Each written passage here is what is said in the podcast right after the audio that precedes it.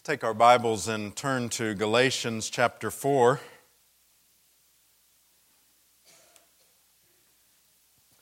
Now, I had told you last week that uh, we would be slowing things down. We would be focusing during Advent upon one sentence, phrase by phrase.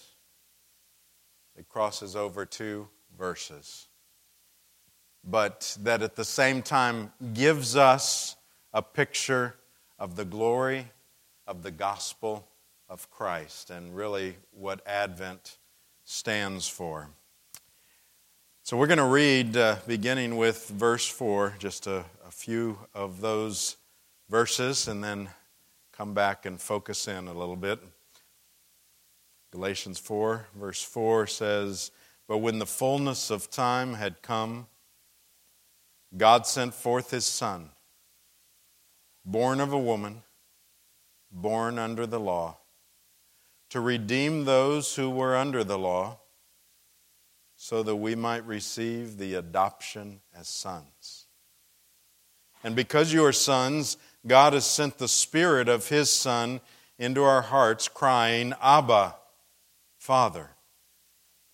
So you're no longer a slave, but a son and if a son, then an heir through God.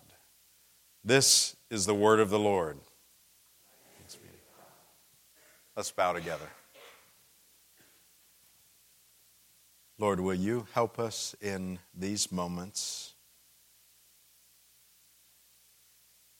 Help us to focus upon these very few words that were so carefully chosen by you for us to hear and to meditate upon and to be obedient to. And so we pray that your Spirit would be our teacher today. And we pray this in Jesus' name. Amen. Now, I don't know if this has ever happened to you in terms of uh, the busyness of this season and trying to get all of uh, your chores done, but then also those Christmas cards, getting those out to people, and it, you know you think you're finished, and then you get a card from somebody, and you, it's time to send another card. Uh, well, I saw about a lady who just had not gotten any of her cards sent out. She was frustrated, but it was getting near Christmas. She had to get them out, so she rushed to the store. She went to the place where all of the picked over cards were, finally found a, a box of cards that uh, had a nice picture on the front. She brought them home, addressed them, signed them all, got them in the mail, and finally had that load off of her mind because they were all gone to her friends. The load was off her mind at least until a couple of days later she sat down at her kitchen table where she had addressed the cards and she had a couple of the cards left over and she looked again at the picture and then opened it up because she hadn't really paid that much attention to the verse inside. And it said this is just a note to say a special gift is on the way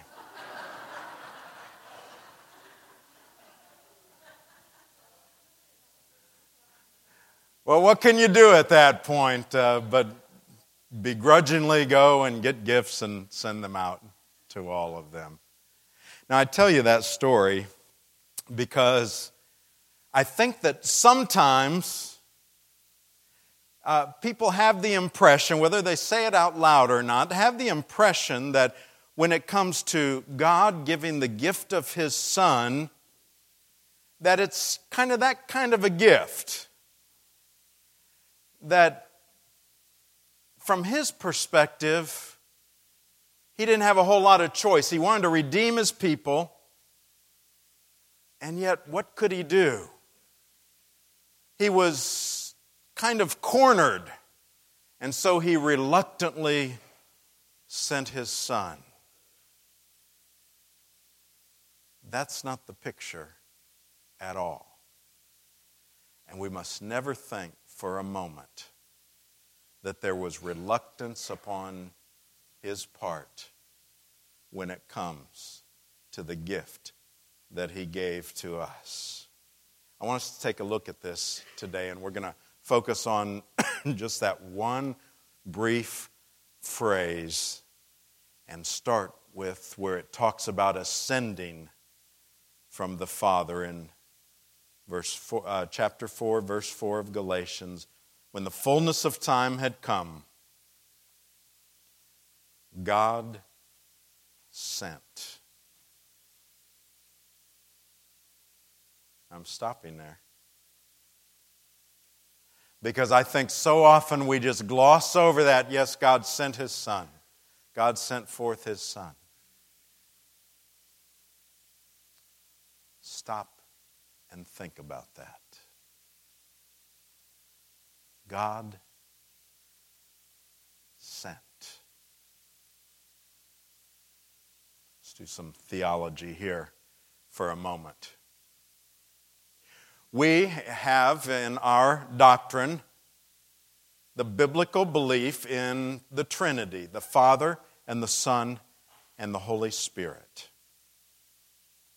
We say that uh, they are the same in substance, equal in power and glory. Now, that's on the one hand, we say that. And yet, I think for many of us, the picture that we have in our mind is you have, well, there's the Father, and he's kind of the big guy, and he's got all the power. And then you got below him Jesus, he's the number two man. And then somewhere below Jesus is the Holy Spirit. So you got the Father, the Son, and the Spirit. Now, where do we get that? Our doctrine says that they are the same in substance, equal in power and glory. What's it mean to be the same in substance? Well, what it means is that whatever it is to be God, every attribute, every aspect, every characteristic, every power that it means to be God, the Father possesses. But every characteristic, every attribute, every aspect that it means to be God, the Son also possesses, and so does the Spirit. So that's what it means that they are the same in substance and then equal in power and glory. So, how does that fit that they are one God, same in substance, equal in power and glory, and yet we've got this picture of the Father because we know that the Father sends the Son, the Son does the Father's bidding, he obeys the Father, and then from the Son, comes the Spirit. The Spirit brings glory to the Son, and so on. Well, both are true in this sense. One is talking about what we call in the- theology the ontological trinity. You don't have to remember these terms. But what that means is in their being, in their existence, they are exactly equal. The other, the one we think of as you know, the big guy, one, two, three, is what we call the economic trinity. Now, it doesn't have to do with money or anything, but it has to do with the way they function. So that although they are exactly equal, they do have different roles. And that's where we get the idea of the Father, Son, and the Spirit. Now, in the New Testament. It gives us an illustration, actually. It teaches, teaches us about marriage from the way the Trinity functions together. because within marriage you have the same thing. With a husband and a wife, they are exactly equal in the eyes of God. They are image bearers of God, they are co heirs with one another, with Christ. It took just as much of uh, Christ's death on the cross for the husband as the wife. And yet, they have another relationship, and that is one that includes roles. And that's where we read about headship and submission to one another and that type of a thing. So, that's where we get the idea and, and the focus here that the Father sent. But all the while, I want you to keep in mind that it wasn't as though Jesus was doing something he didn't want to do. This was something that was decided. We'll talk about that in a moment. Now, why was he sent? Well, he was sent as a mediator. Look over at 1 Timothy chapter 2. He was sent as a mediator. In verse 5 of 1 Timothy 2, it says this For there is one God, there is one mediator between God and men, the man Christ Jesus. 1 Timothy 2 5. One mediator between God and men, the man Christ Jesus. Now, what's the point of a mediator? This is essential. A mediator is one who goes between two people in order to settle a dispute. That's what it is in our world. Uh, when I was up in Pennsylvania, if I was teaching this, I would have been talking about uh, the way the unions and the uh, management work together. Whenever it was time for a strike, uh, they ultimately, usually, would end up calling in a mediator we tend to think of it uh, having to do with sport, you know, our sports figures who are trying to negotiate a new contract or their contract is up. And so they bring in a mediator, and uh, that mediator then makes a decision. And he says uh, he's worth this much money, and you got to pay him this much, and so on.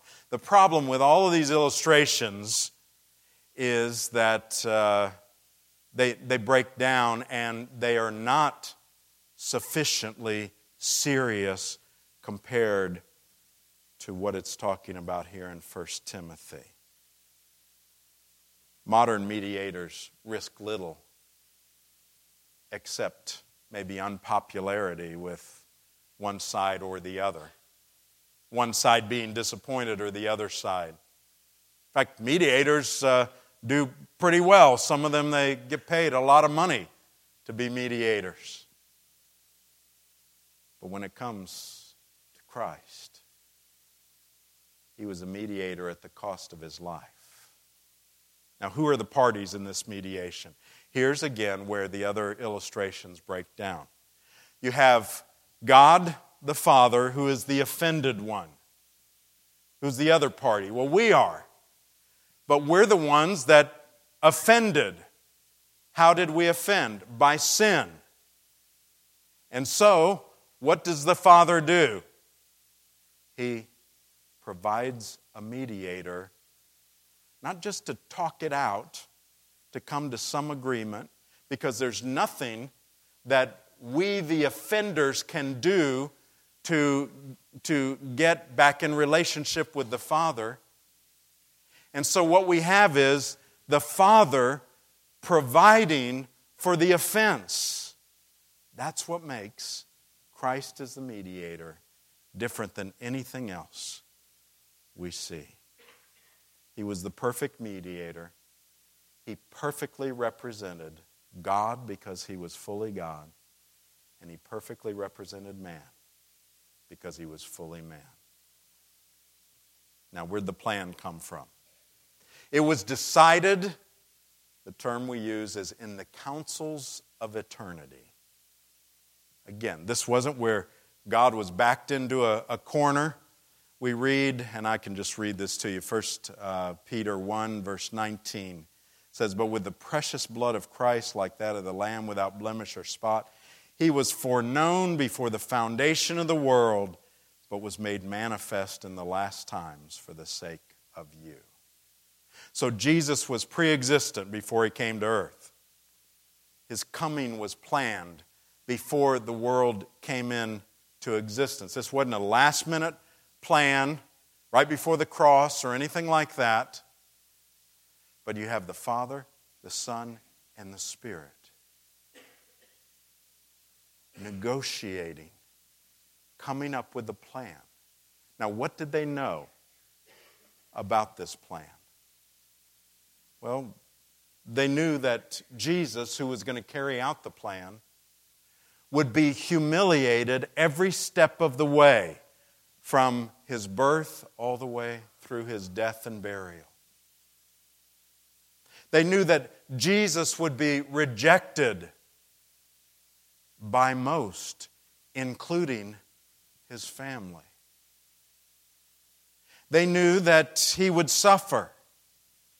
They knew that he would suffer all of the pain of the penalty for all of the sin, for all of his people, for all time on the cross. And they knew when they were formulating this plan that he would be murdered. And yet, they agreed to the plan. Now, on what basis could the Father actually justify sending Jesus knowing that? Now, here's where we need to dwell just for a minute. In John 3, what? 16. John 3 16. For God so loved. That's the intensity. So loved the world that he gave his only Son, that whoever believes in him should not perish but have eternal life. Now, that's the only explanation. It was an intense, in depth love that caused the Father to send his one and only. Now think of that. What would it take for you, if you have one child, or even if you have many children? What would it take for you to agree to give up that child to suffer and to die for others?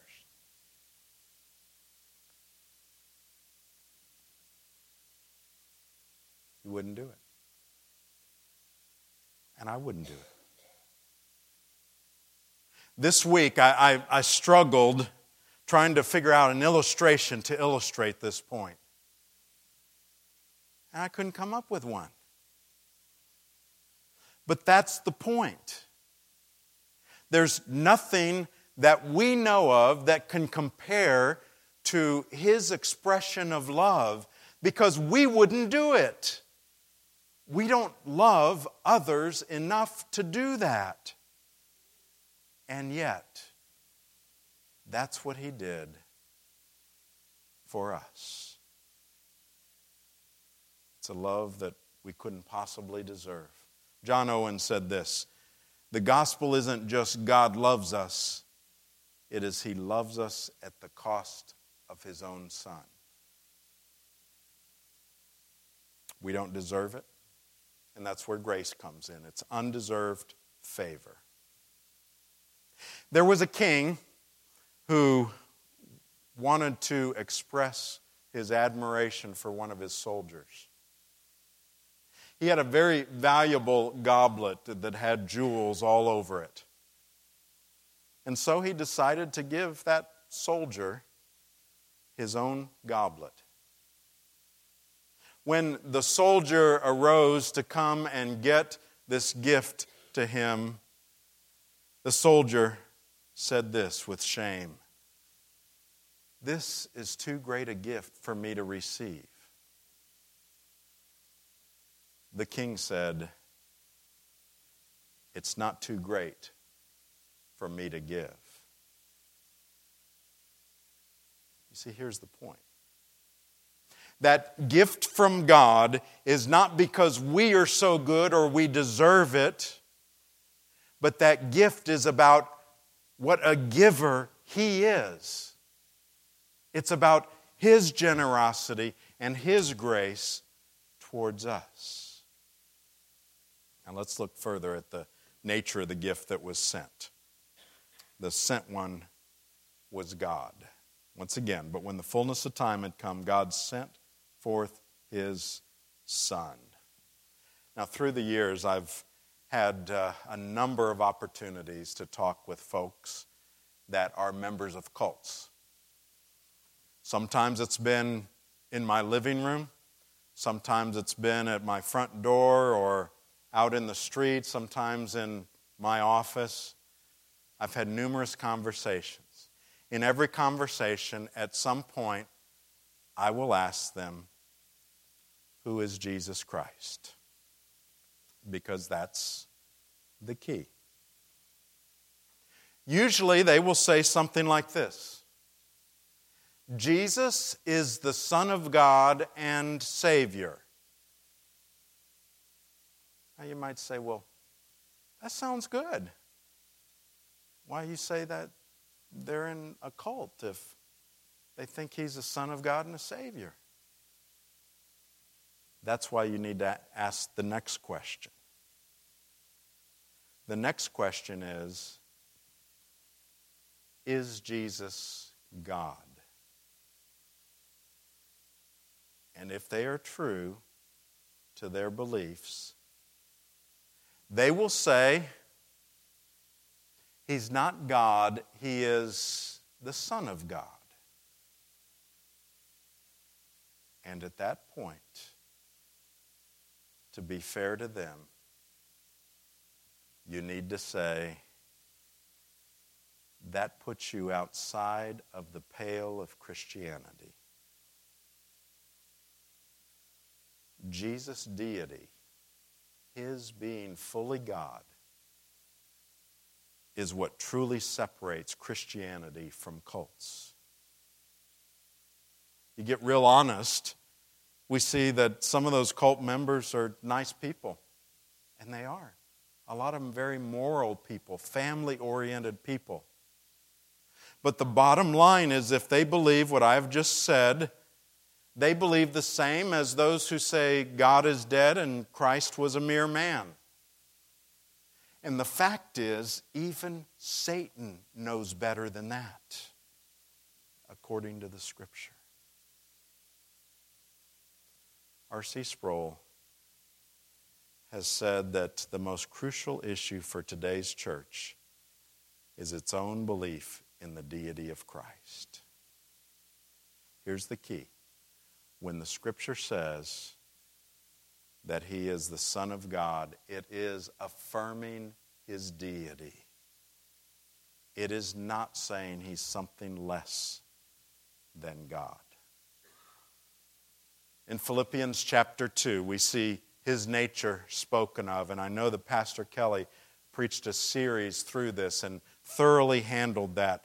Let me focus in just on verse 6 and 7 of Philippians 2. It says this And though he was in the form of God, he did not count equality with God a thing to be grasped. Here it's talking about Jesus, and it's talking about his deity, and it's saying this look, he, uh, he didn't have to reach out and try to get deity because he had it.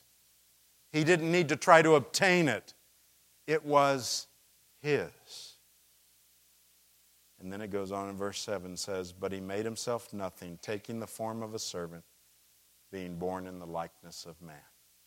So that's when it's talking about him being born. Now, what happened to his deity at that point? Well, this passage tells us that he did not give up his deity, he didn't leave it in heaven when he came to earth. What he did was he kept his full deity. He was still fully God equal with the Father and the Spirit in every way, in power and glory. And yet he took on something new, and that was his human nature. We see in one of the crucial passages about this in John 1, verse 1, it talks about the incarnation. Remember, And that's, this is what we talk about all through Advent. When, when you hear the term incarnation, just remember incarnate, in the flesh. And what it's talking about is God in the flesh. Here's what it says in John 1 In the beginning was the Word, and the Word was with God, and the Word was God. So, John's making it clear that whoever this one they're calling the Word is, is God. And then in verse 14, it defines who he's talking about. It says, And the Word became flesh and dwelt among us. We have seen his glory, glory as of the only Son from the Father, full of grace and truth. So, what it's saying is this Jesus is fully God. He retains his deity. And yet, what does he give to us? By the sending, it's God with us. In Matthew 1, verse 22. It says, All this took place to fulfill what the Lord had spoken by the prophet Behold, the virgin shall conceive and bear a son and they shall call his name Emmanuel, which means God with us. And that's the key there. What difference does that make? His nature, his motive. What's it tell us? She was 15 and he was 17 when they met. They dated in high school. Nobody was surprised that when they graduated, they got married. Four years later, and two children later, she found herself standing in her kitchen with a sink full of dirty dishes and diapers over on the side, and she couldn't quit crying. And she still doesn't know why she did it, but she took off her apron and walked away that day. She called later that night. Her husband said, Where are you? Her only response was a question How are the children? She called every week for the next three months.